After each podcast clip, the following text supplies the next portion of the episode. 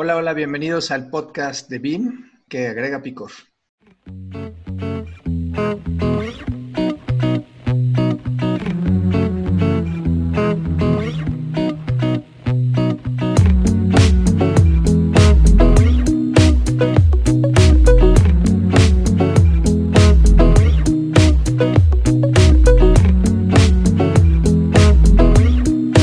Tienes que hacerlo como Kudai. Bienvenidos al podcast.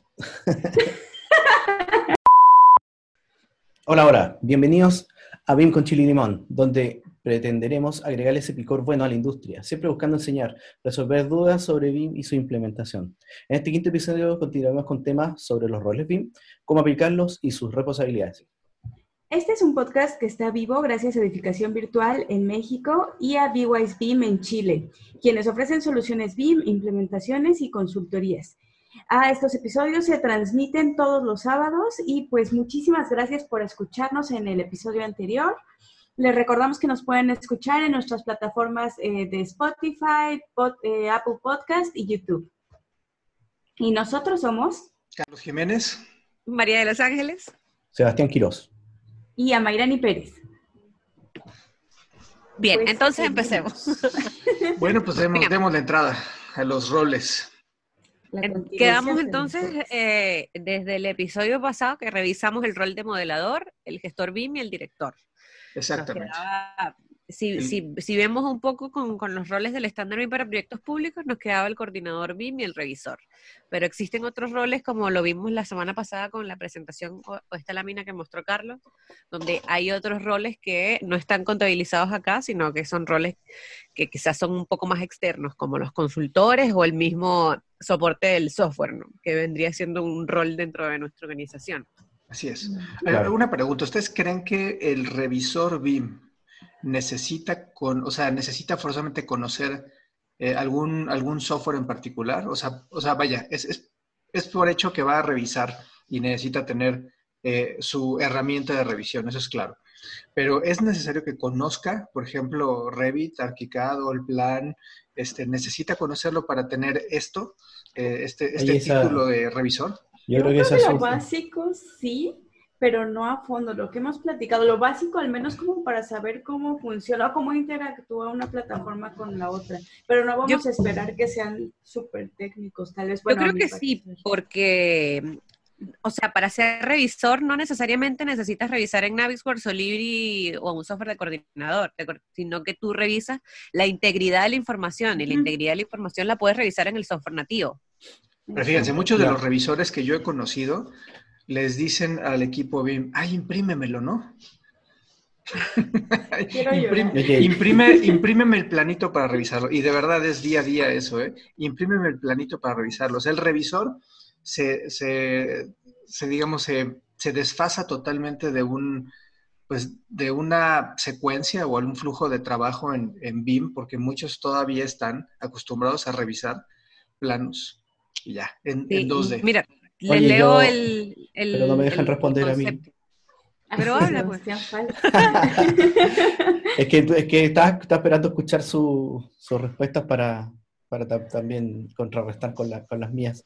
Eh, yo creo que el, depende, esa pregunta tuya es muy buena, Carlos, pero, pero yo creo que depende del revisor y depende de la etapa también de, de la El revisión. proyecto.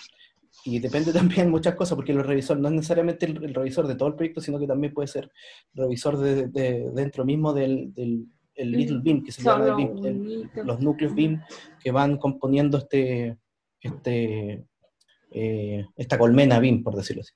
Eh, el otro día, bueno, yo les mandé, no sé si tuvieron tiempo de verlo, en la- una entrevista que le hicieron a Dion Molt, que es el, el creador de Blender BIM, ya que es este, Mm. este software de código abierto, en realidad es un plugin para este software Blender de código abierto.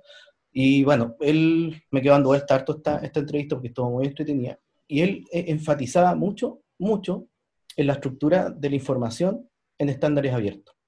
¿Ya? ¿Por qué? Porque según es la única forma, es la única forma de, que, de poder, de que todos nos entendamos, de, de que todos nos, nos podamos entender en el flujo completo de, de un proyecto, con información estandarizada y bajo los parámetros de Building Smart. Ahora, no todos los software, obviamente, todos los software tienen su propia arquitectura de software y trabajan de forma distinta. Y por eso yo te digo que no es, es, complicada la pregunta porque me imagino que pueden haber revisores quizás eh, ligados a Autodesk, ligados a, a ArchiCAD, no sé, pero yo personalmente pienso que el revisor, si me preguntas así sinceramente, no, no debiera tener tanto eh, sabiduría en cuanto a Revit o ArchiCAD. tan profundo. Sino, sí, no tan profundo, sino que conocimiento de cómo encontrar la información bajo estándares abiertos de IFC. Y eso no es tan complicado si es que, bueno, sabemos indagar bien porque está todo alojado dentro de las entidades y dentro de los property sets y de acuerdo a la matriz de rol, perdón, de, de, entidades que tiene Plan BIM, etcétera, está todo muy estructurado. Entonces,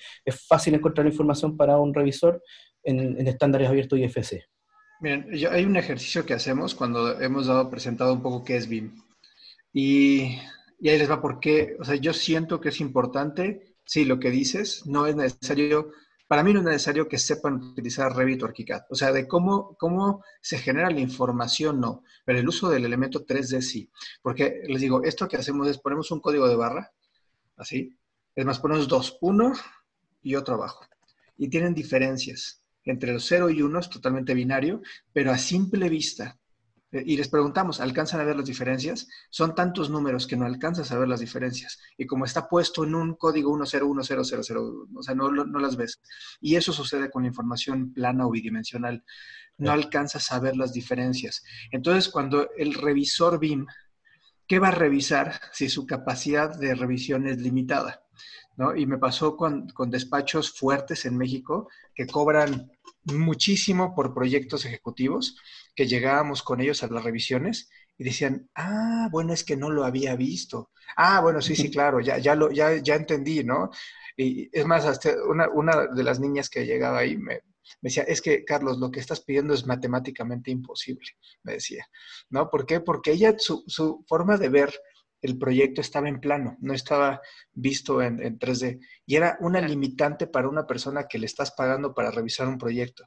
Entonces, lo que sí debe tener, que comparto la idea, es el chip de la revisión en 3D. O sea, el 3D te permite ver tridimensionalmente tres dimensiones, lo cual lo puedes ligar mucho más rápido y poder este, decir si funciona o no.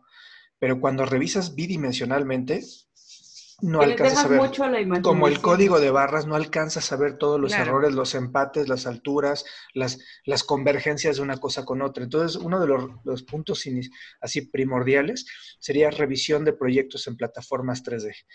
No sé si es SketchUp o es que... Sí, le voy a leer el, Sí, eso quiere decir. Yo primero que creo que hay que entender un poco los alcances de este rol. Y la María creo que, no, que los tienes por ahí. Sí, dice, revisor BIM tiene que tener conocimiento sobre los objetivos técnicos y normativos del tipo de proyecto, especialidad y etapa a revisar. Competencias en alguna de las siguientes responsabilidades. Fiscalización, validación, auditoría, control, desarrollo y o ejecución en base a la información obtenida de un proyecto. Eso es lo que dice el, concepto o lo que las acciones y responsabilidades que tiene que tener un revisor BIM. Entonces, además de tener conocimientos en la plataforma, tiene que tener conocimientos de normativa, de fiscalización, de, formas de, revisar un proyecto. sí, o sea, el core debe de conocerlo. yo, creo que hay algo muy, muy distinto entre ser un revisor, por ejemplo, para el Estado o para un proyecto público o para un proyecto más general, que el, el validador o el control de calidad de los proyectos que salen de, de un despacho, ¿ya?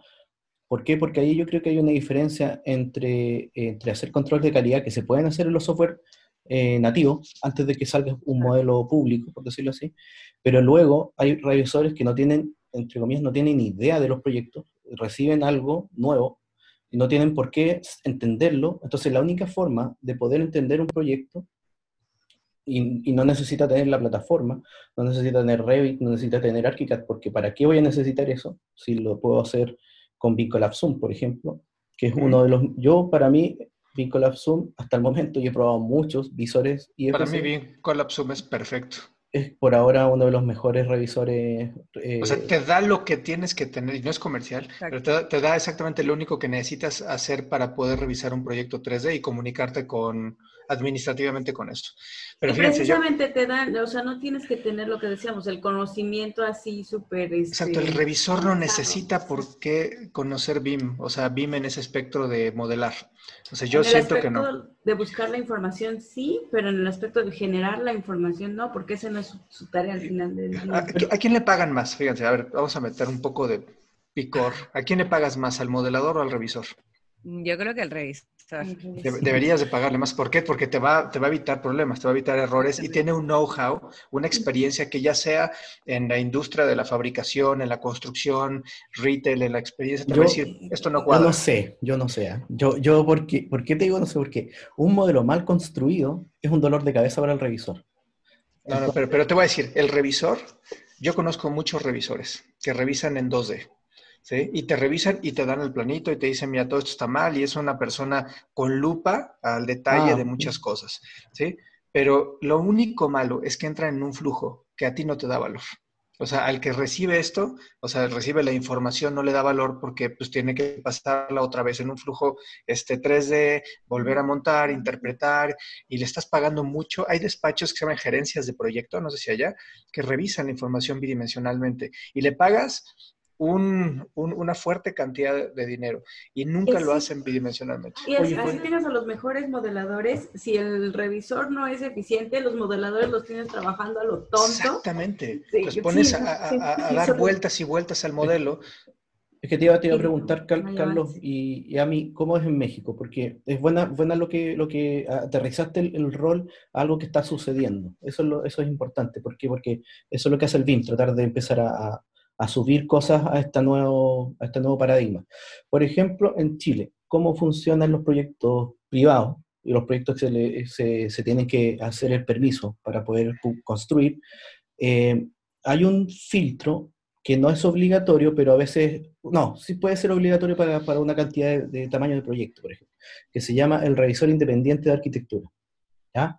Este es un ente privado pero ligado al municipio, de alguna forma se está, está como ligado, entonces el arquitecto le pasa los planos, este lo revisa y, le, y vuelve al arquitecto. ¿Pero qué revisa, Sebastián? Revisa temas normativos y revisa temas de, em, principalmente normativos y urbanísticos. Sí, pero, pero, si el plano viene desalineado y no viene con el... No, eso, no.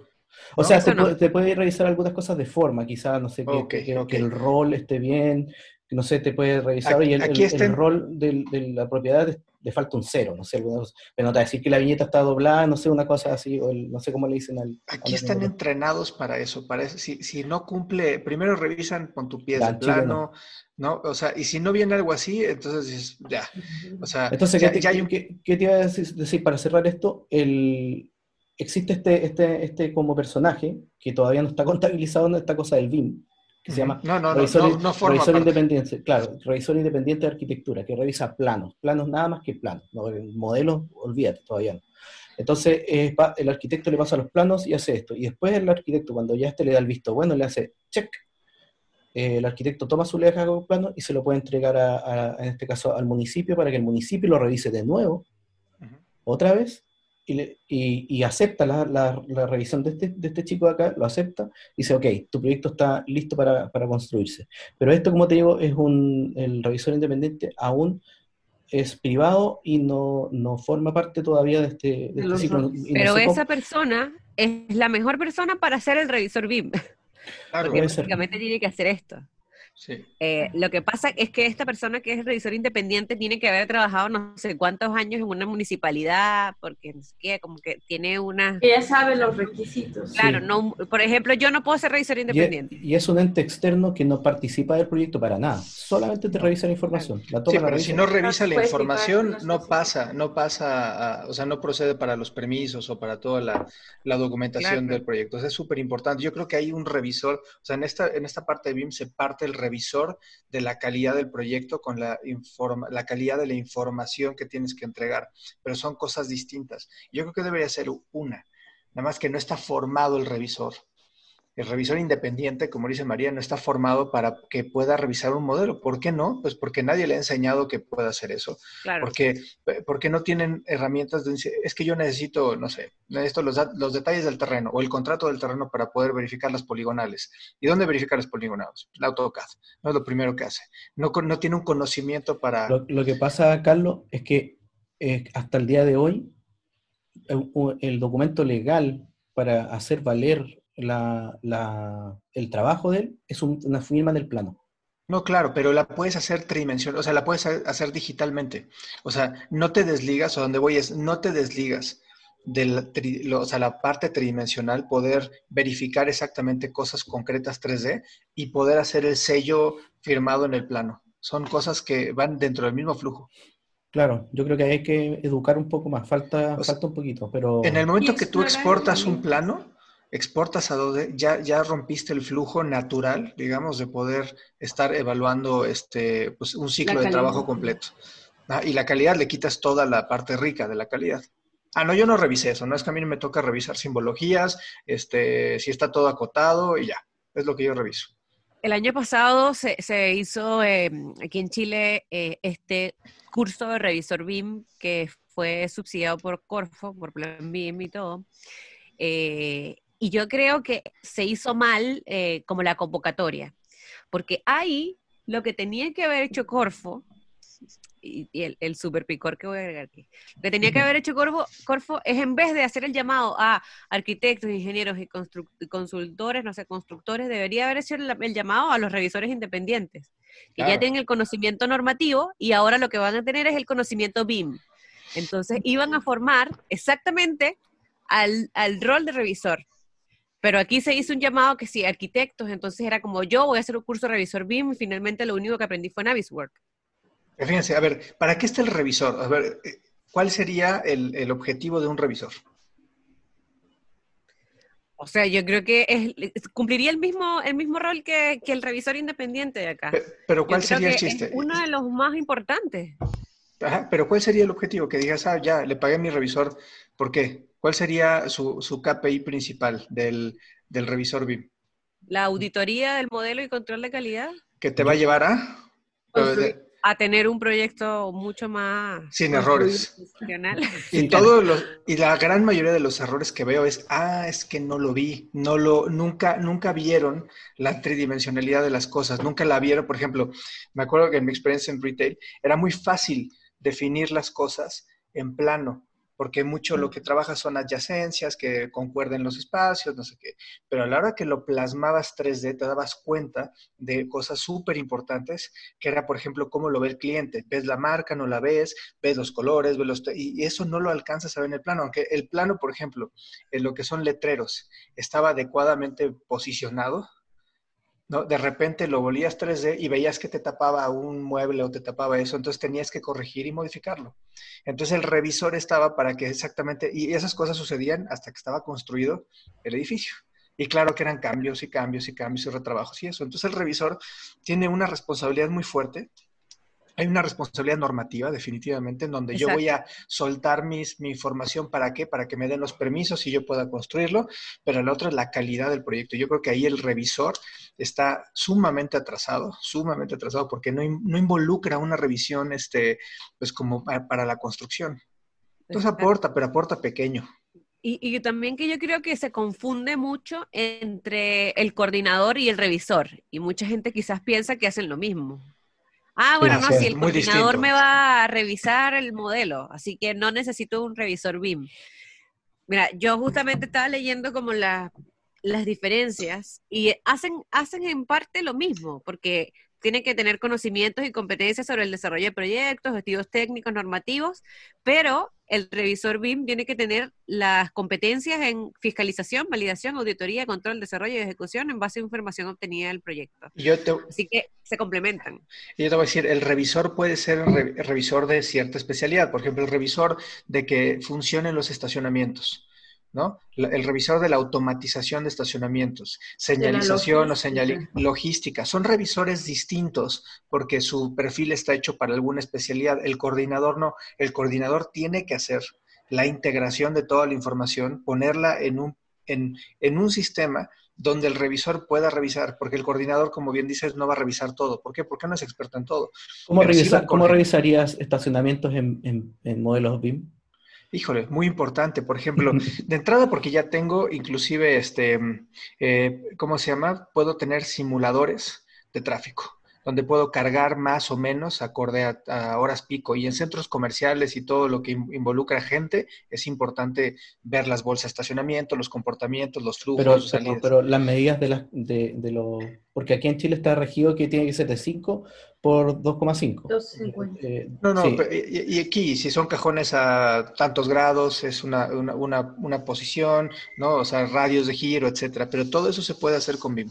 Todo eso se puede hacer naturalmente. Entonces, en vez de estar revisando uno por uno, yo voy haciendo mis objetos inteligentes de tal manera que pueda determinar este, rutinas de revisión. Sí, pero ahí yo lamentablemente creo que creo que ahí lamentablemente el IFC no, no, no llega, no estoy seguro. No, sí, sí llega, porque los parámetros, los parámetros de, longitud y ancho los puedes parametrizar para que sea un pero, como las puertas. Pero, lo que voy yo que entonces, entonces un estacionamiento tendría que ser una entidad. Sí, no tiene que ser líneas, podría ser un, cajón y ya hay bloques. Nosotros generamos bloques para eso. Ahí sí. Sí, o sea, generando... y es rapidísimo. con información. es más, un objeto. un objeto paramétrico que estiras y además le modificas el, el, el, o sea, el, ancho y el largo. Si son cajones chicos, por ejemplo, para coches medianos, pues es un tipo de cajón, si son coches grandes. Si le das las propiedades que necesitas para poder hacerlo. Toda la razón. Entonces, si usted que nos está escuchando es revisor independiente, métese en Revisor BIM. Porque...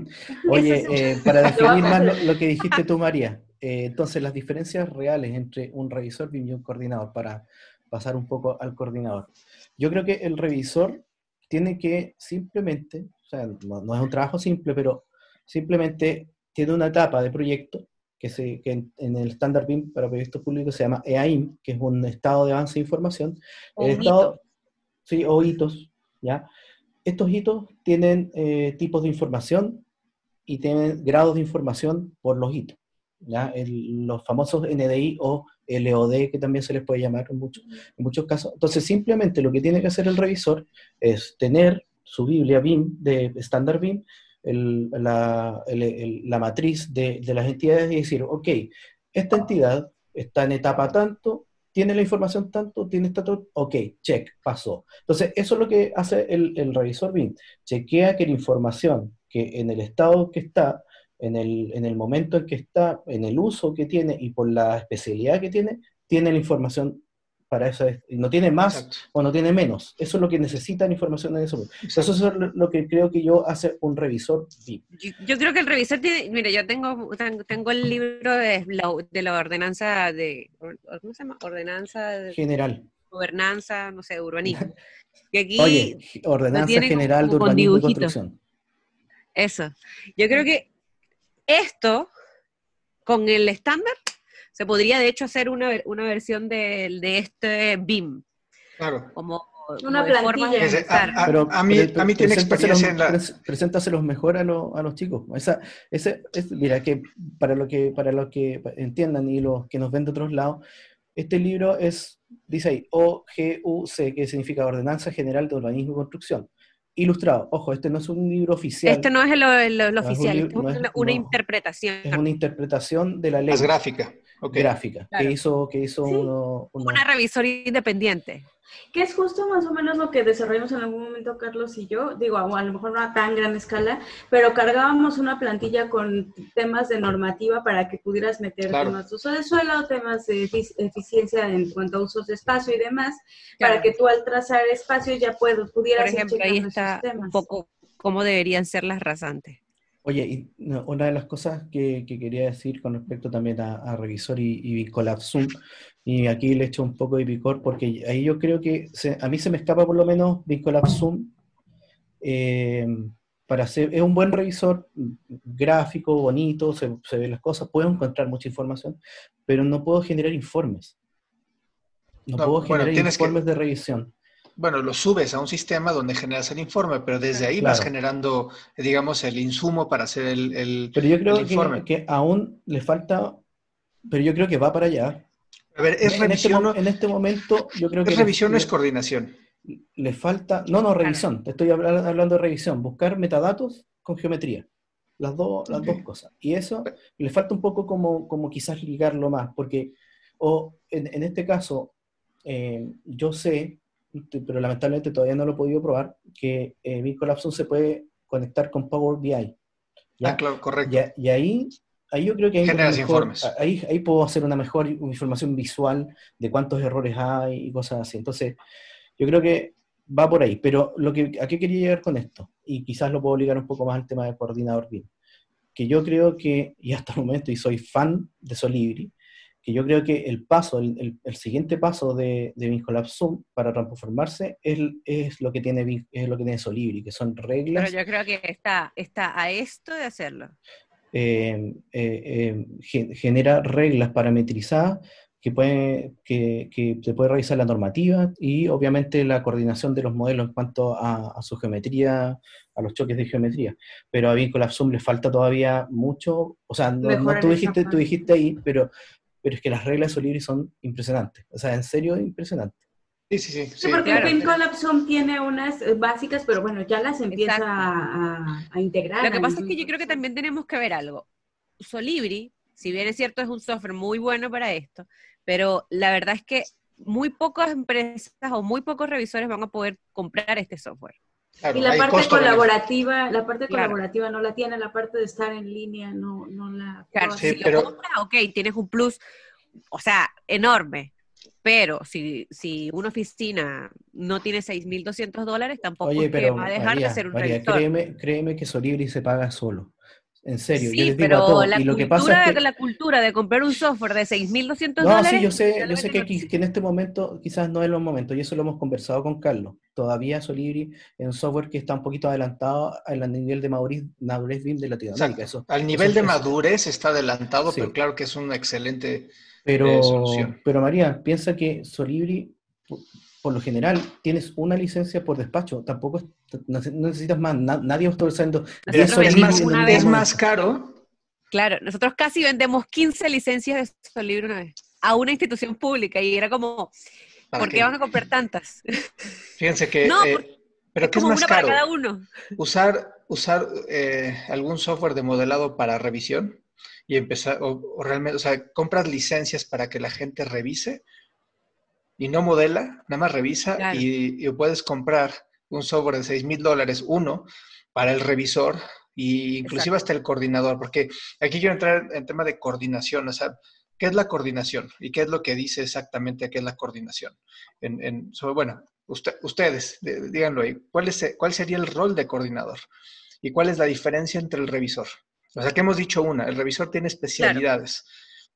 Es, exactamente eso. El coordinador solamente tiene que tener conocimientos y competencias sobre el desarrollo del proyecto, objetivos técnicos y normativos del tipo de proyecto, especialidad y etapa a coordinar. Y es algo muy importante que tiene que tener liderazgo de equipos. Hay algo bien importante que le hace falta a esa definición. Así que, que no lo tiene ni le voy a echar picor, porque es, y qué bueno que te diga, oye, todo, o sea, yo como coordinador pongo en la mesa uno para que todo el insumo pueda ser coordinado, o sea, que yo pueda entenderlo, porque una cosa es el entendimiento de la información, la entiendo y la gestiono para que puedan revisarla, porque ese es uno de los puntos. O sea, alguien tiene que tomar la batuta de ensamblar la información, entenderla, hacer que cuadre, ¿sí? Y luego empezar a revisar especialistas, eh, con especialidades. Pero el más importante para mí debe ser que todos los problemas que se van generando, y es por eso me gusta mucho BIM Collapsum, por la filosofía del programa, todos los, pro, los, los, problemas que van surgiendo, que van a ser muchos, por eso, por eso le pagas a un coordinador para que pueda, pueda hacer ese, ese entorno donde la gente visualmente pueda entender dónde están los errores. Pero el más Claro. importante es llevarlos a una solución. Esa, esa, el coordinador tiene que empujar, porque ¿quién va a ser, la, o sea, quién es el, la otra entidad que empuja las soluciones? Hay alguien que las autoriza o las valida, ¿no? Generalmente el gerente tiene un conocimiento mayor y va a poder guiar, pero quien es, es la fuerza para que las cosas se solucionen o no, es el coordinador. Mira, yo soy coordinadora bien de Autodesk y de Graphisoft. Y yo creo que lo más importante a, a, como complementando lo que tienes que, lo que estás diciendo tú, es conocimientos de interoperabilidad, uh -huh. conocimiento del proyecto para poder saber qué tienes que buscar, cómo se llaman las cosas y del plan de ejecución BIM. Sí, sí, sí, pero debes de conocer, si tienes un error, por ejemplo, en donde ves que las tuberías de algo, de alguna especialidad, están chocando con algo o tienen algún, o sea, tú tienes como coordinador decir esto no está bien. A lo mejor tú no conoces la solución, pero tienes que producir o sea, el, entorno para que se solucione. Y ese es el, famoso punto de la coordinación. Y yo creo que es algo que, también pasa mucho acá, de que las empresas contratan a un coordinador BIM externo y le mandan el modelo RBT o el modelo IFC. Yo creo que es válido. ¿Por qué? Porque el coordinador BIM tiene que estar desde el inicio en este proyecto. ¿Por qué? Por estandarización. Porque para un coordinador BIM, por ejemplo, si coordinamos en Naviswork, yo tengo que conocer cómo se llama todo. Porque para hacer las vistas o para hacer los Smart Views, yo tengo que saber cómo se llaman las entidades, qué parámetro tienen estas entidades. Y es muy complicado tener un, que te den un RBT así como coordina esto. Sí, por ejemplo. Y no saber cómo se construyó. Ahí sumando, al, a la estructura. El estructurista, si no se suma al, entorno BIM, va a ser muy difícil, porque entonces todos los planos que vaya produciendo de cálculos y tamaños y marcos y todo eso, el coordinador va a tener un gran problema que es subirlo a una plataforma en donde pueda visualizarlo con las otras especialidades y producir soluciones. Porque el, el, el peor coordinador es el que propone tantas, tantos errores, que ya hizo un 50% del trabajo, pero no, no se aboca a la solución. Entonces tienes un montón de problemas y cada vez se evidencian más y se estresa el trabajo muchísimo. Porque incluso el tema de la coordinación viene desde antes, o sea, que está bien que el coordinador encuentre estos errores o haga estas observaciones, pero qué mejor que lo coordine tan bien que cuando llega el momento de, de revisar el proyecto, de integrar el proyecto, no tengas casi ningún error.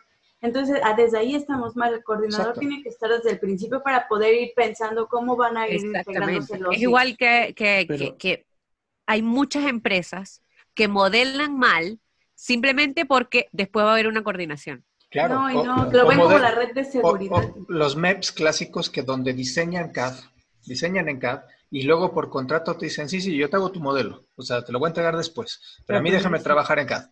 Eh, justo cuando es la etapa de coordinación, de especialidades, pero ya las tengo en cada. Entonces, una de las funciones del coordinador es poder ensamblar un sistema de trabajo, que no digo que no se pueda, se puede trabajar CAD, que esa es una de las ventajas también que tiene BIM Collab, que puedes al menos interactuar entre CAD y modelos 3D, pero pierdes obviamente toda la funcionalidad tridimensional, ¿no? De poder estar viendo. ¿3D? ¿CAD 3D? No, no, no, no, CAD 2D. O sea, ah. tú puedes interactuar CAD 2D o sea, trabajar en los planos y estar integrándolo junto con BIM Collab, ¿no? Y puedes estar subiendo problemáticas. Eso es muy bueno, pero no vas a poderlo visualizar. Yo, yo me quedé con algo que dijiste hace, ah, hace, un poquito. Eh, tú dijiste que quizá el coordinador tiene que proponer una solución, pero... No, tiene, tiene que guiar a las soluciones, pero debe de conocer. esa, es mi gran consulta, porque, claro, yo encuentro una incidencia, soy coordinador y encuentro una incidencia. ¿Qué hago? Digo, oye, ustedes dos pueden ser como los que, por, ejemplo, arquitectura, MEP, ustedes dos son los responsables de este, de este error, pero ¿quién, ¿quién decide quién tiene, entre comillas, la culpa? ¿Una, una reunión de coordinación? ¿O yo como coordinador digo, oye, eh, MEP, tú baja el tubo por ahí? Sí, yo creo que es el coordinador. ¿Quién, quién, lo dice? Ahí te va, ahí te va. Yo, en mi experiencia es, el coordinador detecta que hay, les voy a poner un ejemplo tangible real, ¿no? El ingeniero del, sistema contra incendios. ¿no? Hay una tubería la cual pues no se coordinó bien con otras especialidades y tuvo que bajar su nivel y todo el plafón baja, 35 centímetros. En vez de tener una altura libre de 3 metros, la tienes de 2, de 2,70, de 2, menos de eso. Entonces, pues la gente te dice, no, a mí me cuelga, ¿no? O sea, arquitectónicamente no puedo bajar el plafón. ¿Sí? ¿Por qué? Porque se ve mal, porque es un espacio de oficina y se ve mal. Entonces, la gente de, de, de te va a decir, la, la, respuesta, la solución lógica para ellos es baja tu plafón. No tiene problema, ¿no? O sea, no voy a buscar hacer una reingeniería, baja el plafón y, el arquitecto te va a decir, no, no puedo bajar el plafón. Y ahí tienes un problema. Y ahí el coordinador tiene que estar diciendo, a ver. Es como un referee. ¿Mande? Es como un referee te va a decir cómo va a mediar. Muy bien a mí. Sí. Es, un, mediador. Es un mediador. el, el, el, ingeniero va a buscar el mínimo trabajo posible, porque si no tiene que volver a hacer la ingeniería y porque ustedes saben que se tiende una plancha completa y no puedes hacer ningún, o sea, ninguna deformación lineal en, en, la, en, los, los, tubos de, de, contraincendio porque pierdes presión. Entonces, todo lo tienes que volver a modificar y tienes que jugar con todas las ingenierías. ¿Qué pesa más? Pues, no sé, es parte del criterio del coordinador. Y si tiene que en algún momento escalar, porque ya lo sobrepasa en su conocimiento, para eso está el, el, el, gerente o el director BIM para poder tomar la decisión. ¿Qué es lo que comentaba María de Los Ángeles? El coordinador tiene que tener conocimiento del objetivo general del proyecto. Es lo que le va a ayudar a determinar cuál es la mejor decisión, porque va a tener en mente los costos. A lo mejor no lo va a tener así tal. Costo, tiempo, desempeño. Eso es lo que va a tener que ser. Y eso Una lo que va a tratar de, exacto, de nivelar para tomar la mejor decisión. Tal vez él no toma la decisión, pero él va a tener que poner la decisión en la mesa ¿no? Para ver cuáles son las afectaciones principales y ya se toma una decisión. Pero es, es vital el, el, el, ser un coordinador, estás entre, entre el tema operativo y el tema de gestión. Y es muy difícil ese rol porque estás entre una y otra. No eres totalmente de, ah, bueno, este, yo decido. No, tienes que proveer las herramientas suficientes para poder llegar, llegar, a la mejor solución. Oye, eh, Carlos, ¿qué, ¿qué, pasaría eh, en el caso de que un revisor que está revisando información, un revisor BIM, que está revisando netamente la información de los modelos y, y lo, la, que tiene que existir en la etapa, encuentra un error de coordinación? ¿Qué crees que debería hacer? No, porque no es, entre, entre, entre comillas, no es su rol. No es su rol, pero, pero como está envuelto, o sea, él está revisando, sí. está metido y va a encontrar mucho. Y por eso les digo, regreso a la filosofía de BIM Collabs, porque es, encuentro algo, es más, no sé si es un error.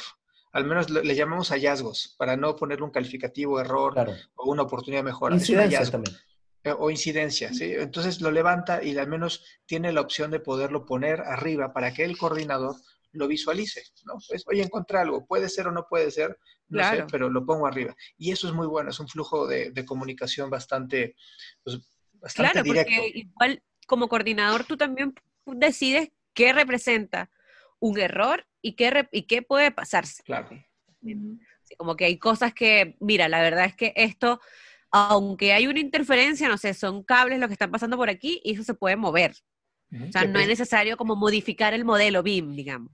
Que, que, hay cosas que, que hay interferencias que no necesariamente se tienen que modificar en el modelo BIM, sino que simplemente se pueden comunicar, mira, esto pasa así, pero, pero eh, no todas las incidencias que se encuentran en un proyecto. Yo una, vez, coordiné, una vez coordinamos un proyecto que tenía 500 errores.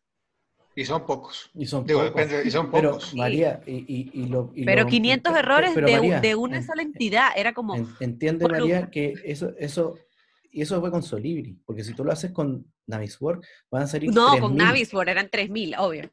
No, sí, sí, sí, claro. Sí, yo me acuerdo que, que, que cuando, cuando he coordinado yo Naviswork, es como... Mira, al, he encontrado la, la, comparación ahora con BinCollab. Hay algo que me gusta de BinCollab, eh, que, que, en lo que se parece mucho a Naviswork, que es en los Smart Views, uh -huh. es el, la misma uh -huh. inteligencia que utiliza Naviswork para hacer sus viewsets. Pero, la es, misma es lo mismo, pero sí es lo mismo de Solibri con las clasificaciones. Todos clasifican de También. la misma manera, por criterio. Exacto. Es, como, es lo mismo, María, cuando tú, cuando chica, jugabas con los Legos y querías organizarlos por, por tamaño y por color, es exactamente lo mismo. Exacto. Y yo creo que por eso es que Bing Collab le gusta tanto a la gente que utiliza a, a, a, eh, Autodesk, digamos. Sí. No, y aparte la, la diferencia de BIM Collab es que, es que puedes integrar a es cualquier. Gratis. No, fuera de que es gratis. Hasta cinco usuarios con dos proyectos o uno, pero puedes integrar a toda la gama. Puedes integrar a Trimble, a Bentley, a todos. Estás abierto a todo mundo. Llame ya. Sí. Claro, aquí abajo está el teléfono para que... Y aparte son, y los capacitamos con cuatro horas. Hace poco recibimos una buena, una buena respuesta por parte de una de las universidades más importantes también en México, donde vamos a integrar ya en su plan de estudios, al menos en esta primera fase, a, a lo que es este Plannerly, lo que es este Bluebeam y Beam Collab.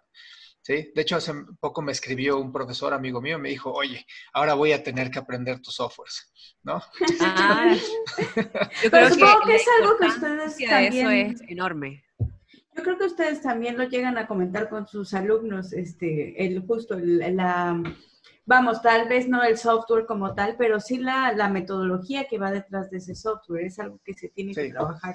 Y yo creo que es algo que también ustedes hacen. Y yo creo que eso es súper importante porque, mira, nosotros, los, Sebastián y yo somos profesores de, de una universidad que aquí en Santiago o, que, o aquí en Chile, yo creo que es la universidad que tiene más licencias de software BIM de todos. O sea, tiene todos los software. Vectorworks, eh, Revit Archicad, Solibri, todos los Plannerly, ahora tiene ACA, todos los software. Todos. Lo que yo considero, es, obviamente está muy correcto, pero yo creo que, hay que direccionarlo o hay que armarlo de modo de que eh, sea funcional para los alumnos. O sea, como, como que yo no, no necesito, no es nada más darle el software. Como, ya, perfecto, vamos a aprender ahora.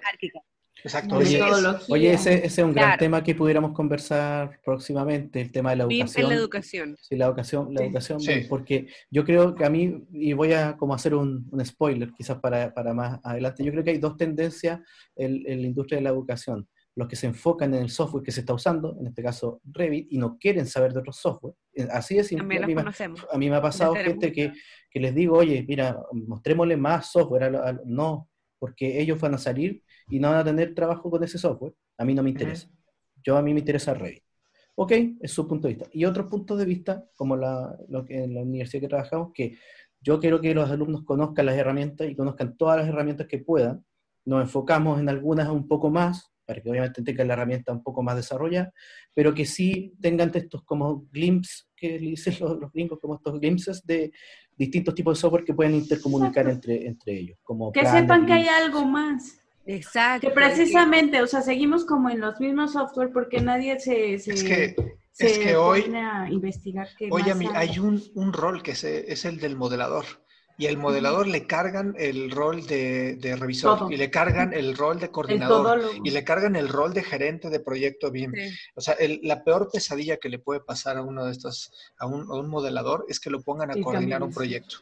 Claro. Porque entonces ni modela, ni coordina, ni revisa, no hace nada. Y, he escuchado historias de terror donde un constructor me dijo, es que contratamos a un modelador para que, porque nos prometía, ya saben, en la obra solucionar todos los problemas, lo terminaron corriendo al mes porque no solucionó absolutamente nada, no conocía de obra, ¿no? Conocía un software, como bien dicen, conocía un software, pero le dieron tres perfiles, tres, tres roles a, uno y ese es un gran desconocimiento. Entonces también la gente se empieza a vender con la idea de que es un modelador buenísimo en Revit y lo el Manager. el BIM Manager y lo ponen en, en, un, en unos aprietos y la gente saben qué pasa ah, de dos lados. La industria se desilusiona porque dice, esto del BIM no sirve, no, es pura, pura falacia, no sirve, no, sigamos haciéndolo tal cual.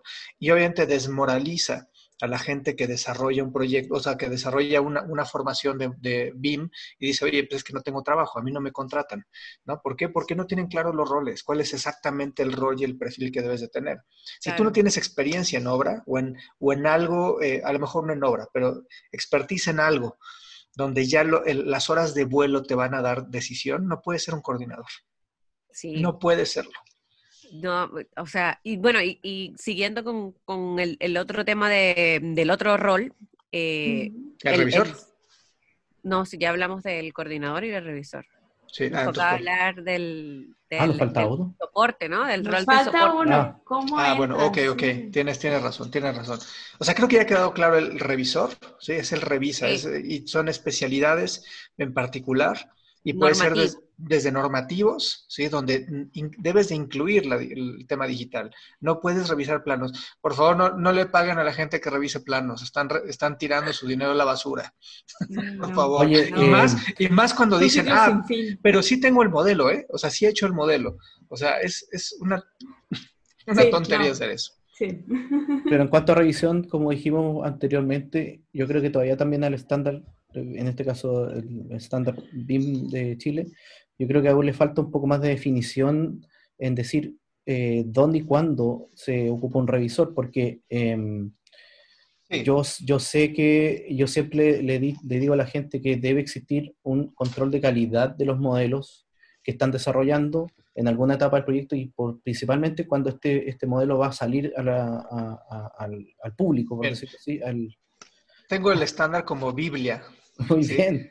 Como Biblia. Y si ven los amarillos, son comentarios que hemos hecho de lo que le hace falta al estándar BIM. Y no es por un tema de crítica, es porque realmente hace falta. Y varios de estos son la definición de a mayor profundidad de roles y funciones, porque una cosa es el rol y otra cosa es la función, y no nada más la función, la función horizontal, que es por lo que está contratado, sino cuando, cuando por ejemplo, en Project Management, o sea, ya, y, y María lo conoce, o sea, tú traes una función de un proyecto, pero puedes estar haciendo la función de varios proyectos. O sea, eres un pool de recursos, el cual hace que tu, tu función no sea vertical, sino sea mucho más horizontal. Y tú estás en varios proyectos con unas funciones, o sea, con, con un rol, pero con varias funciones este, intercaladas. Y eso te vuelve multidisciplinario. Y eso falta en, en los temas de, de Sí. internacionales en general.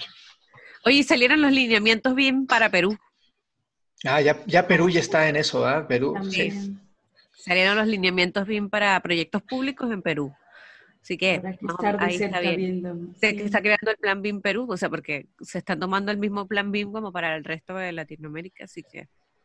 Vamos a requerir de ustedes para lo de la Asociación Mexicana de la Industria BIM, que estamos fomentando el uso de... ¿Verdad? Sí, y, y vamos a necesitar de todos para que armemos estándares que incluyan estrategias tecnológicas, yo creo que multidisciplinaridad. sería-. Sí. Sí, Yo creo al final que se incluye, se incluye el project, ma- el, el project management, eh, el, el- el administrador BIM, que incluyan este tipo de roles, yo creo que es es súper fundamental, porque algo que no incluyen estos cinco roles y que no es responsabilidad del BIM manager es llevar la administración, control y planificación de un ¿Y, proyecto. y por qué no es, no es del BIM Manager? Porque el BIM manager... se supone que el BIM no- Manager es, es alguien que Es mueve manager, piezas, sí, es el claro. manager. Bueno, pero en el rol no dice eso. Pregúntenle a, los BIM managers, ¿cuál es el presupuesto que tienen anual para todo lo que es la, la- la parte BIM? Y yo les apuesto que el 90% no van a saber de qué. Eso es de finanzas, no, eso es tuyo. O sea, tú tienes Claro. un gasto operativo por, por el uso de licencias, por el uso de, bueno, la capacitación, lo que cuestan los recursos, lo que cuesta la infraestructura, internet y todo eso. Claro, pero eso es del área tecnológica, pero del proyecto en general no hay un rol de administración del proyecto. Ese No es el del project BIM. manager. Exacto. Entonces, no existe esto dentro del mundo BIM. Sí, Como que razón. este, este rol no existe. Yo creo que sería bueno como buscar la manera de incluirlo, quizás tomando en consideración algunas cosas que se, se tornan en el BIM, pero que esta persona se que, que se encarga de la administración, del cumplimiento de los tiempos del proyecto, no del proyecto BIM, sino del proyecto de construcción, Ujú. de, de- de controlar la obra, de hacer esto, esa es una figura que hay un vacío ahora en los estándares. Sí, pero y, y es que son dos roles, porque todavía el, el- el, digamos, el project manager no conoce muchas cosas que el BIM manager, o sea, no, no alcanza a tener visibilidad a Claro. profundidad que el, el BIM manager sí. Pero algo que a lo mejor el BIM manager no conoce es el costo de los cambios, el número de solicitudes de cambio. Y eso se pierde. por- ¿Y, ento- y- y a qué pesa? ¿A qué? O sea, lo primero que necesitas en el issue hunter que tenemos nosotros como un rol definido, busco errores, pero no más los busco, sino busco y los cuantifico, ¿no? Y si puedo calificarlos en dinero y en tiempo y en, y en, y en calidad, bueno, pues ya está, está hecho mi trabajo, ¿no? Wow, Claro, y eso, también es bueno. responsabilidad del coordinador. Es como hay algo de que hay un- encuentras una interferencia. El coordinador también al momento de elegir o de cuál de las dos especialidades es la que tiene que hacer el cambio, quizás tenga, consideración en el costo que tiene ese cambio. Claro, Claro. es que es- es- si no, ¿cómo, cómo dices, oye, es que hay un cambio, hay un cambio? No, es que el BIM Manager ya detectó un cambio. ¿Cuánto cuesta el cambio? Ah, no, no, esa no es mi responsabilidad. Oye, Claro. ¿cuánto, ¿cuánto tiempo va a afectar el cambio? Ah, no, tampoco conozco. No, pues entonces, ¿de Claro. qué sirve? Sí, si es algo de que, por ejemplo, si yo elijo arquitectura, tengo que- considero que arquitectura tiene que hacer esto, esto y esto, y eso genera más, más gasto, pero si yo elijo la otra especialidad, es simplemente hacer un, no sé, unos codos, por ejemplo. Entonces, esas, ese tipo de cosas también tiene que saberle un coordinador, que Sí. tampoco se, se- y no se hace. El coordinador ahora te entrega, mira, aquí están todas las cosas, como dices tú, y, y, y modifíquenlo ustedes. Claro, porque Bye, en, el- bye, en el bye. modelo BIM Y bye, en el modelo BIM no cuesta nada. Claro, es, es cambiar ahí, pero en, en obra hay más materiales, otra cosa. Bueno, hay cosas que hay que, hay que verse. El BIM Manager debería de, integrar otro, otro aspecto que es la manufactura, que eso es lo que no los, no los desarrollan. O sea, es, yo ya lo, yo ya gestioné que el proyecto se lleve a la obra, pero ¿qué puedo hacer? O sea, en manufactura y transformación de, digamos, del material es donde no se involucran. Si cabe o no cabe en camiones, si, o sea, poder organizar las logísticas de llegada de material, o sea, no se involucran en la estrategia de abastecimientos que eso es muy importante, la estrategia de abastecimientos de una obra, claro que la puedes escenificar, no en todos sus, sus espectros, pero puedes prever muchas cosas con los modelos digitales. A mí me encantaba una herramienta que trae Trimble que es justo para eso, para poder escenificar. Inclusive ponías los tipos de camiones contra los materiales. Para ver si lo aguantaba. uno, llegaba, o sea, los ponías todos de tal manera que no nada más cupieran el camión, eso es fácil, ¿no? Lo metes todo así, pero que lo pudieras sacar de tal manera que la transformación y, el, y el recorrido a obra sea el menos posible. Porque ustedes han, han hecho obra y de repente dejarlo, lo que decimos, a pie de carro, ¿no? Donde tienes que tener a 50 changuitos transportando el material, es un día, dos, tres semanas de, de nada más de transporte. Y eso es mucho, mucho dinero. Y entonces debería llegar hasta la manufactura. Hasta la... Comentábamos el tema de software, que yo sé que tratamos de hacer, sobre todo hablando del estándar eh, de Chile, tratamos de hacer un espacio Open BIM y demás, ¿no?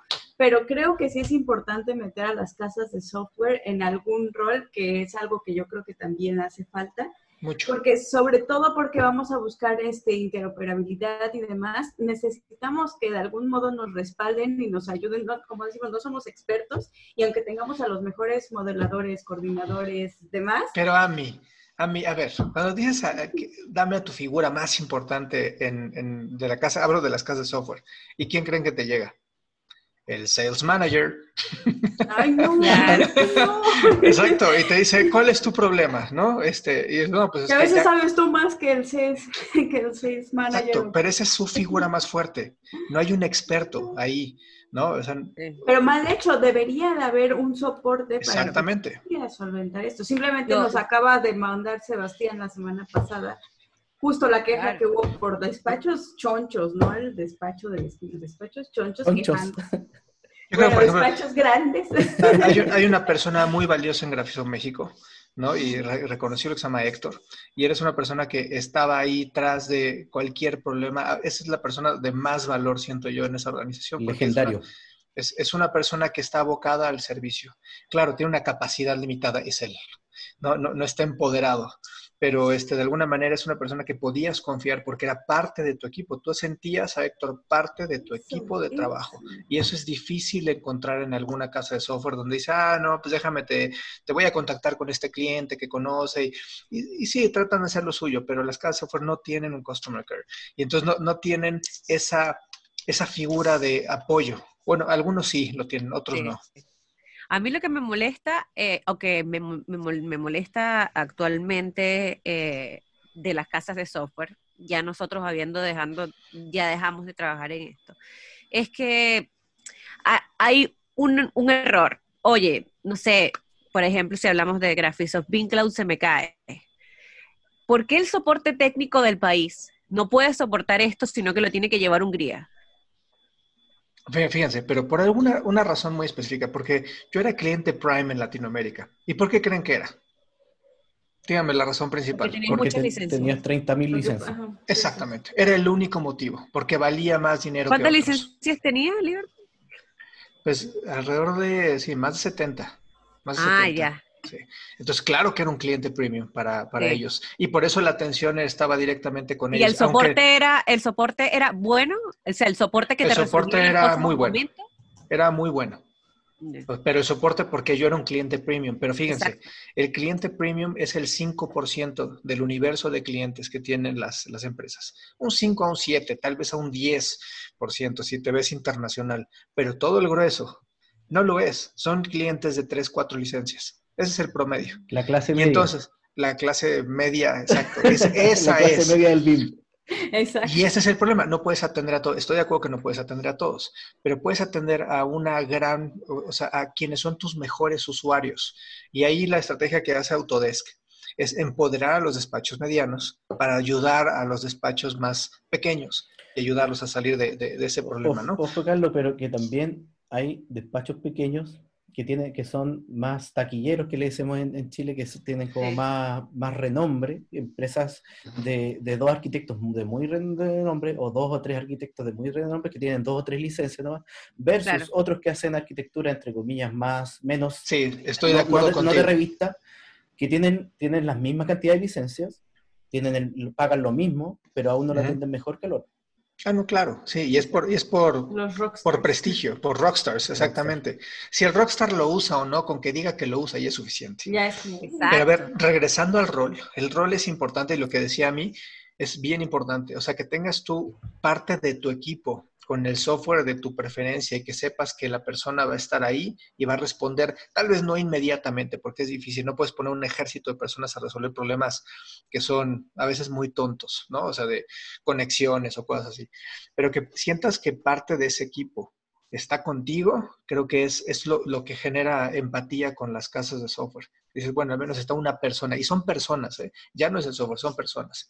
Y creo que eso es bien importante, el técnico que está detrás de ti a veces a lo mejor no tiene que ser el mejor software, pero el hecho de que sientas que alguien te está apoyando y te escucha y demás, digo, influyen muchas cosas, pero eso también pesa al momento de decidirte por un software.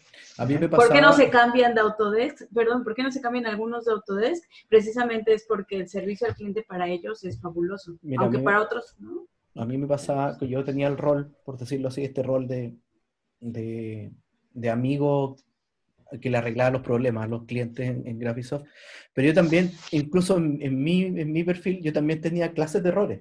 O sea, yo tenía errores con prioridad alta y errores que, que alguien me preguntaba cómo puedo diseñar una, una, ventana. No sé. Cosas así, ¿cómo puedo diseñar una, una ventana custom en Archicad? Entonces, claro, ese no es un error, es, un, es, una, es, un, es una, una, solicitud, por decirlo así.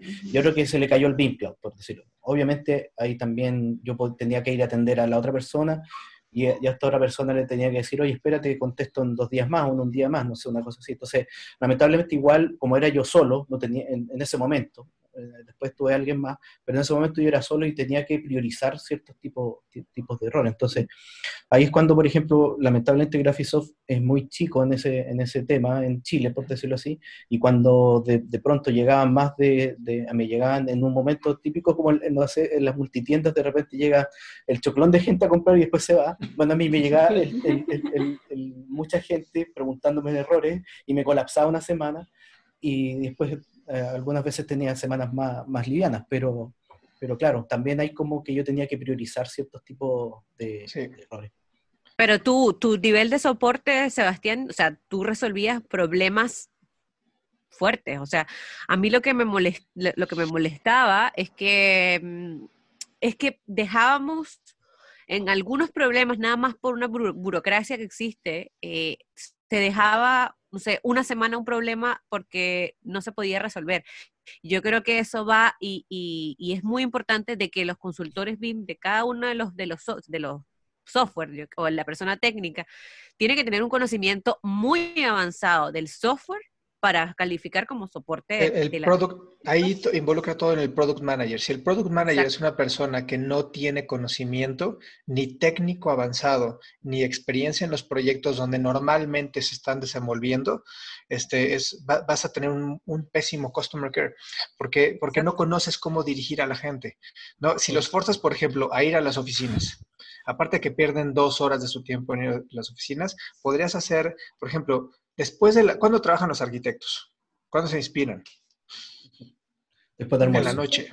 En la noche. O sea, normalmente son, son personas que están son creativas y son nocturnas, ¿no? Y no hay un customer care nocturno. O sea, claro.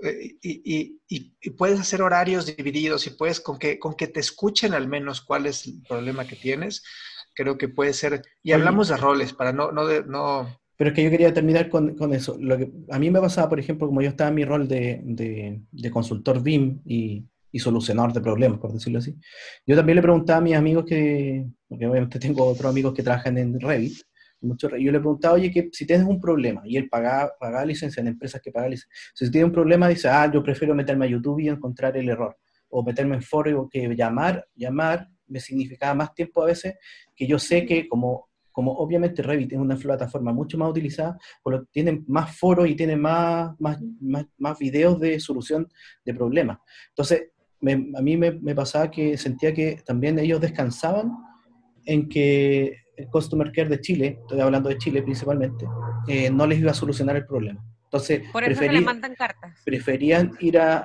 preferían ir a otro lado.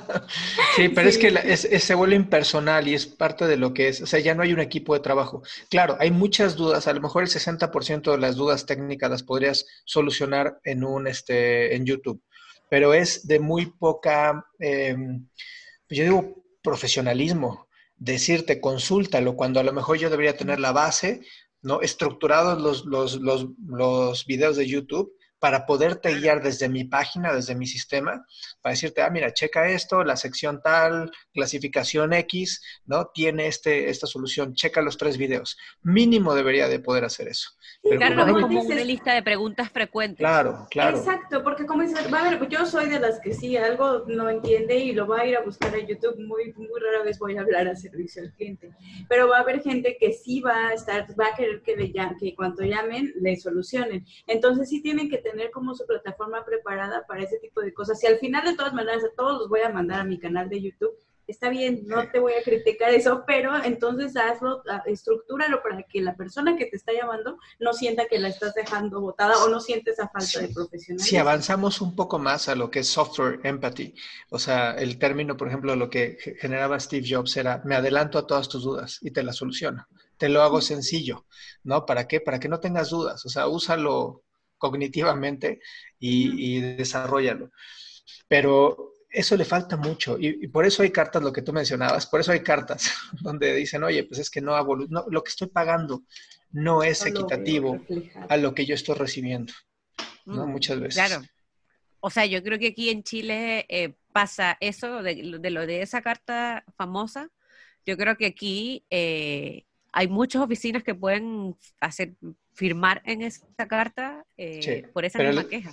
Pero yo creo que también, yo también lo Y no tan solo de Revit. Que, es lo mismo que, pasa, que pasa en todas las casas de software, me imagino, que priorizan clientes con gran cantidad de licencia, porque yo no, yo no he escuchado más que algunas eh, empresas grandes quizás, eh, una relación tan estrecha con Autodesk aquí en Chile, por lo menos. Sí, pero fíjense, yo, yo lo veo de este punto. Yo creo que es muy positiva la carta, porque la, es, es un tú a tú que se hizo público, ¿no? Y pero, tiene, su, tiene su picor. Digámosle a la, gente, porque esta carta, para, comunicar qué, es, ah, es la carta. Sí, introduce a la gente con la carta. O sea, hubo una carta de, varios despachos muy importantes, sobre todo en Reino Unido, que se sumaron. Entre ellos Hadid. Hadid, entre, entre, varias, ¿no? Varios firmas internacionales donde escribían que el costo, o sea, el costo que, el incremento en los costos específicamente en Revit había sido muy alto contra las soluciones o el beneficio o el avance del software. ¿no? Entonces se hizo todo un... Pues Yo creo que ahí también tenemos que, tenemos que sacar la cuenta, porque esa carta lo que dice es de los avances de la, de, de la plataforma, más no habla del soporte. Exacto, no, no, habla de la plataforma, ¿sí? Pero fíjense, yo lo veo positivo, porque es como cuando, lo voy a decir así, ¿no? Cuando le preguntas a tu novia, ¿qué tienes? Nada. No te dice nada. ¿sí? Y estos sí dijeron, oye, tengo un problema. relación. no, o sea, pero, pero les voy a decir, y, y, el comparativo es, al menos están escogiendo Revit, se están quejando y están pidiendo atención, porque es una llamada de atención, para que por favor solucionen algo que ellos ven que es una deficiencia. Qué bueno que tengan esa apertura, porque el otro lado está en no te escojo, ni te veo, ni te compro, ¿no? O sea, ni siquiera te compro. Entonces yo lo veo positivo en el sentido de que la relación que establece Autodesk con su, o sea, con sus firmas importantes. Van a tener, o sea, estar al frente, ser siempre el puntero, porque hoy tenemos que ser sinceros, Autodesk es el puntero en el software de nuestra industria. De pero, es que, yo, yo, creo ahí, no sé si difiere un poco, pero quizás tengo una visión distinta, porque el, el cambiarse de una plataforma que tienes implementada de hace mucho, mucho tiempo, claro. y, el, y tratar de decir, no, ya no quiero Revit, simplemente porque no tiene un desarrollo o, no, o no le imprimen más cosas y están pagando más, no lo van a hacer. O sea, el, el costo de cambiarse un software versus pedirle que, arreglen un poco más la situación eh, claramente tratan mejor de, de enviar Claro, esta eh, carta, y si es que no le responden y no hacen nada, yo creo que ahí pensaría realmente, porque créeme que cambiarse para Zaha Hadid, por decirlo así, yo no me imagino, no sé cuántas licencias debe tener, pero eh, créeme que para, para cambiarse eso es un cambio, pero grotesco. Cuesta mucho dinero. Incluso, incluso puede haber gente buena que quizás dice, sabes que yo no quiero trabajar con otra plataforma y me voy para otro despacho. Bueno, pero igual esa gente no hay problema que se vaya porque esas tienen resistencia a los cambios, así que adiós. No, Eh, pero ¿por qué Zaha Hadid? Ahí hablas de dos marcas, ¿no? La marca, la marca del despacho y la marca del software, donde pesa más la marca del despacho definitivamente que la marca del software. Pero Yo creo que esto, esto va a salir, eh, o sea, va, va a haber ahora, ya Autodesk hizo una, una, respondió a esto. Dos Yo veces. creo que van a responder del otro lado, así como, no, sí, y esto va a terminar en que le van a regalar licencias a todos y, y todo el mundo va a posiblemente a- hay una, hay una salida comercial. Pero fíjense, o sea, porque tienen el poder de hacerlo. Y hoy podrían hacer- decirles, oye, pues en lo que, en lo que solucionamos este problema, ¿no? Porque Te no hago un es fácil. plugin. Te hago un plugin Es que para María, que tú- para hacer Por un lo pronto plugin, les contestaron. Ustedes saben por que cada vez que hablamos de Revit muere un gatito.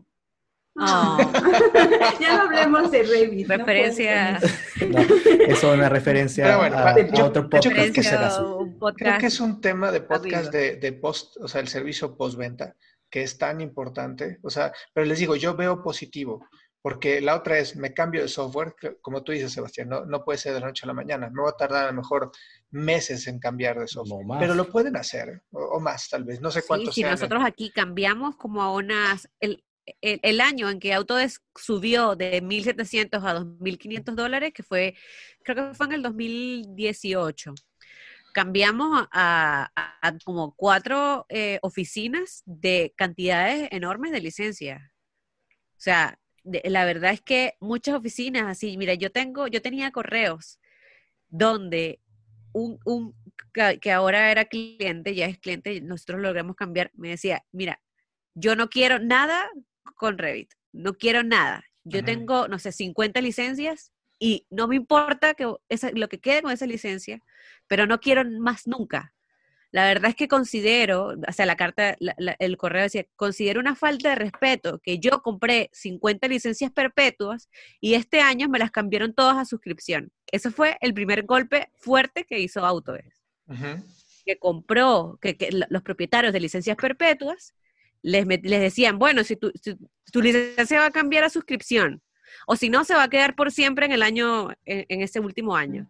Entonces la gente era como, ya, pero esta licencia era mía y ahora no es mía, ahora es, ahora es de Autodesk, ahora yo la tengo prestada. Y mucha gente Se ofendió muchísimo con eso. Fue como, con- eh, fue terrible. Y por eso se, se lograron cambiar muchas oficinas. Que, que no sé, fue súper traumático, supongo. Fue súper largo el proceso, pero, pero bueno, finalmente se cambiaron. Pero, pero eso fue como el primer golpe. Yo creo que este es como mucho más suave que, que, que ese del aumento o el cambio de licencias perpetuas a suscripción. Sí. Bueno, pues cerremos el podcast, o sea, porque mm, hablamos ya de dos, o sea, creo que es un tema bien importante la parte del, servicio postventa y sí, los modelos de, de licenciamiento que hemos tocado en algún punto, los modelos de licenciamiento, pero sí pueden hacer que la gente tenga afecto o no. Y ese, el software empathy es importante porque la, la empatía no nada más es en la funcionalidad, sino es en el, en el tema de, La interacción. la interacción, seguimiento y pues sí, esta, esta gente ve que no hay un, o sea, no hay un costo-beneficio a su favor, ¿no? Y lo ven totalmente en contra. Exactamente. Y si usted que nos está escuchando tiene problemas con su casa de software, nos puede escribir acá. Existen, lo importante, fíjate, son las alternativas. ¿Qué alternativas sí, sí se tienen? Sufrirías menos si tu software fuera totalmente OpenBeam, ¿no? Y puede ser transferible los modelos y tus bibliotecas y todo eso, y puedes estar viajando de Dirías software en menos software. si nos tienes a nosotros como, como soporte. Seguro. Bueno y El siguiente sería postventa, servicio postventa. ¿Qué te ofrece una contra otras? O sea, eso de pagar las anualidades, ¿como para qué? ¿Qué te ofrece Claro. una ¿Qué me anualidad con otra? ¿Qué me incluye? Perfecto. ¿no? Sigamos ¿Y qué personas? entonces en, en temas de las cartas también, que la respuesta quizás, veamos bien la respuesta que dio Autodesk, también comparemos Sí. con algunas otras marcas que, que nosotros Veamos e conocemos. indaguemos de que quizás, quizás otras marcas de software también tienen más quejas que no las estamos viendo. Sí. Bueno, Bueno, muchísimas gracias por acompañarnos el día de hoy. Nos vemos entonces el siguiente sábado, donde vamos a seguir hablando entonces de la postventa en cada uno de los software. Así que servicio postventa. Valor Exacto. contra no valor. Sí, muchísimas Exacto, gracias entonces- a todos. Bueno, tengan buen Gracias, sábado. Nos cuídense. vemos. Cuídense Bye, mucho. bye. Bye. Bye.